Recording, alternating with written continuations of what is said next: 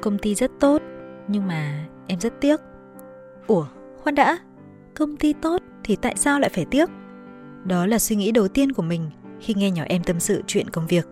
Xin chào các bạn, mình là Hương. Một tuần qua của các bạn như thế nào? Chúng ta lại gặp nhau vào mỗi thứ sáu hàng tuần. Các bạn đang lắng nghe series podcast dành riêng cho các bạn Gen Z, chống dâu lần đầu tìm việc. Chuyện là, nửa năm trước, em mình đã nộp đơn xin nghỉ việc ở công ty cũ. Vấn đề là, công ty cũ khá tốt, từ chế độ chính sách đến sếp và đồng nghiệp đều rất ổn. Chỉ là định hướng và năng lực của em ấy không phù hợp với yêu cầu của công ty các bạn ạ. Và vì sao em ấy đã quyết định nghỉ việc dù công ty tốt như vậy? Thì mời các bạn chúng ta cùng lắng nghe nhé. Đầu tiên và cũng là yếu tố quan trọng nhất, đó chính là năng lực của em ấy không đáp ứng được yêu cầu công việc. Em ấy làm nhân viên sale cho một công ty bất động sản, cứ nghĩ chỉ cần tìm kiếm thông tin khách hàng, gọi điện mời chào và tư vấn, dẫn khách đi xem dự án thực tế, rồi ký được hợp đồng là xong. Nhưng khi vào làm em mới biết, gọi cả nghìn cuộc mới hẹn gặp được chục khách, mà dẫn được chục khách đi xem dự án thì may mắn lắm mới được một khách chốt.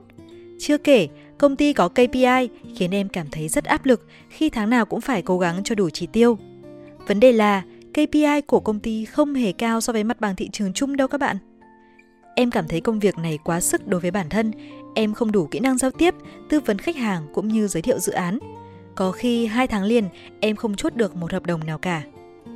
Yếu tố thứ hai là công việc đó không đúng với tính cách và năng lực chuyên môn mà em ấy đã học. Em ấy tốt nghiệp ngành văn học và ngôn ngữ, nhưng vì ra trường thì mãi không có được công việc phù hợp nên em rẽ ngang ra làm sale. Và tất nhiên là khi làm công việc không đúng với chuyên môn của mình thì làm sao mà có kết quả tốt được, đúng không? Chưa kể, em ấy bản tính vốn ngại giao tiếp, khả năng viết của em ấy khá tốt nhưng khả năng giao tiếp thì lại ngược lại. Vậy nên, với một công việc đòi hỏi giao tiếp tốt như sale thì em rất khó hoàn thành tốt được. Mặc dù cấp trên thường dẫn em đi cùng trong các buổi gặp khách hàng để giúp em học hỏi và nâng cao kỹ năng giao tiếp, nhưng kết quả thì vẫn không mấy khả quan. Yếu tố thứ ba cũng là điều mà nhiều bạn thường hay gặp phải, chính là em ấy cảm thấy chán nản mỗi khi đi làm các bạn ạ. Em ấy tâm sự rằng em sợ cảm giác phải thức dậy đi làm mỗi sáng, sợ cảm giác gọi điện nghe hàng trăm câu từ chối nặng lời từ đầu dây phía bên kia, sợ cảm giác cuối tháng không đủ chỉ tiêu KPI. Dần dần, em cảm thấy sợ đến công ty, mặc dù đồng nghiệp và cấp trên ở công ty rất tốt, luôn hỗ trợ giúp đỡ em trong công việc.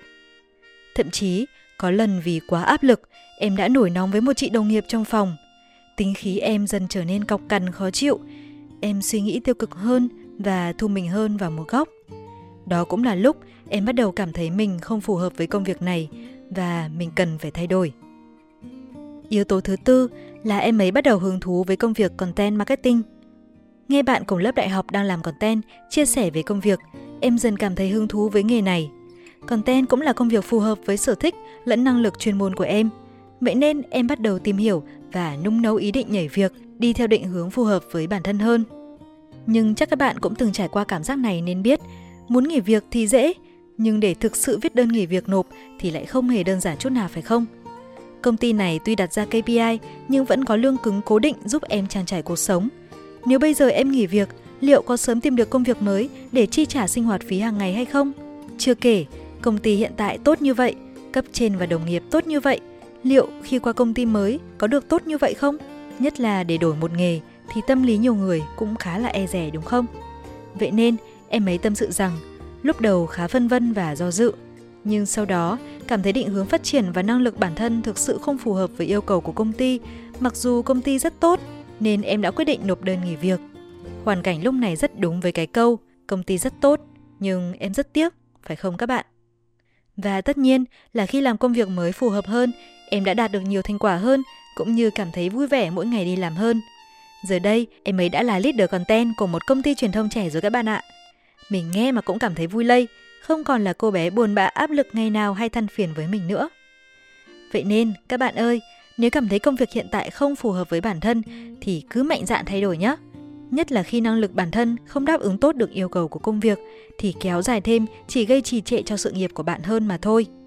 Hy vọng những chia sẻ trong số podcast hôm nay sẽ hữu ích cho những ai đang muốn phát triển hành trình sự nghiệp của bản thân. Mong các bạn sớm nhận ra bản thân có phù hợp với công việc hiện tại hay không, để chọn được công việc phù hợp nhất với năng lực của mình. Cảm ơn các bạn đã lắng nghe. Tạm biệt Và hẹn gặp lại các bạn trong các số podcast tiếp theo.